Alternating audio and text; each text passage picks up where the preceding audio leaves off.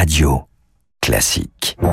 Radio Classique, le décryptage de David Barrault avec les échos. Bonjour David. Bonjour Renaud. Max Verstappen a remporté euh, le championnat du monde de, de Formule 1 à l'issue d'un incroyable final. Bon, j'avoue que j'étais pour Hamilton, mais c'est quand même, mais c'est dommage, mais c'était quand même une très belle course. Oui.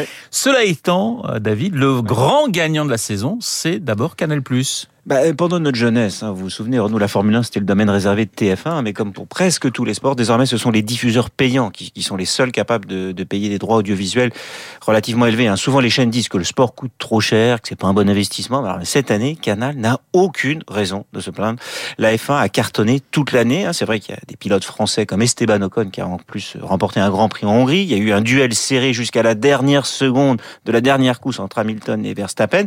Mais les résultats sont là. La F1 affiche des audiences en hausse de 13% et a souvent attiré plus d'un million de téléspectateurs.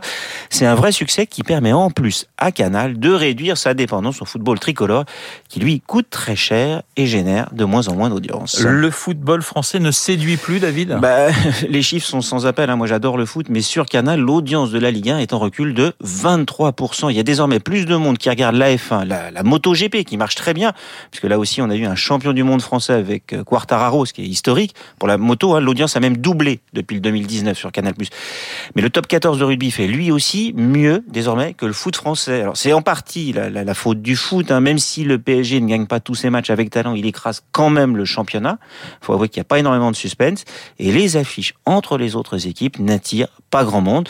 Surtout que le foot s'est exilé sur Amazon Prime Video. Du coup, bah, il a un peu disparu des écrans, de l'esprit du public. Mais c'est aussi le résultat d'une stratégie délibérée de la part de Canal+, qui tente de se désintoxiquer du foot français en ne diffusant plus les matchs de la Ligue 1 que sur ses antennes secondaires comme Canal Plus Sport ou Canal Plus décalé, jamais, jamais sur sa chaîne premium. Mais Canal, David, aura du mal à, se passer totalement du, du foot français, on imagine. Mmh, alors, ouais, alors, en fait, Maxime Saada, le patron de Canal, et Vincent Bolloré, qui contrôle la maison mère Vivendi, sont en train de voir si c'est possible. Ils ont misé sur d'autres sports comme la F1, la moto, le rugby. Ils essaient aussi de nouveaux sports qui vont monter comme le, le paddle. Ils gardent du foot, hein, puisqu'ils ont la Ligue des Champions, tirage au sort un peu compliqué aujourd'hui pour le PSG, on va voir. La première ligue anglaise qui est aussi pas mal. Et en fait, ils pensent qu'ils ont ainsi le meilleur du ballon et leur objectif secret, bah, c'est de se mettre en position pour pouvoir ne pas être candidat au prochain appel d'offres pour la Ligue 1 qui sera sans doute lancé en, en 2023. Canal+, vous le savez, a été vexé hein, suite à la faillite de Mediapro. Vous vous souvenez qu'Amazon a récupéré les droits de la Ligue 1 à prix cassé. L'Américain paye moins que Canal pour beaucoup plus de matchs. Et ça, Maxime Saada et Vincent Bolloré ne l'ont pas digéré. Et s'ils peuvent se venger sans nuire aux audiences et à leur recrutement d'abonnés, bah, ils vont pas se priver.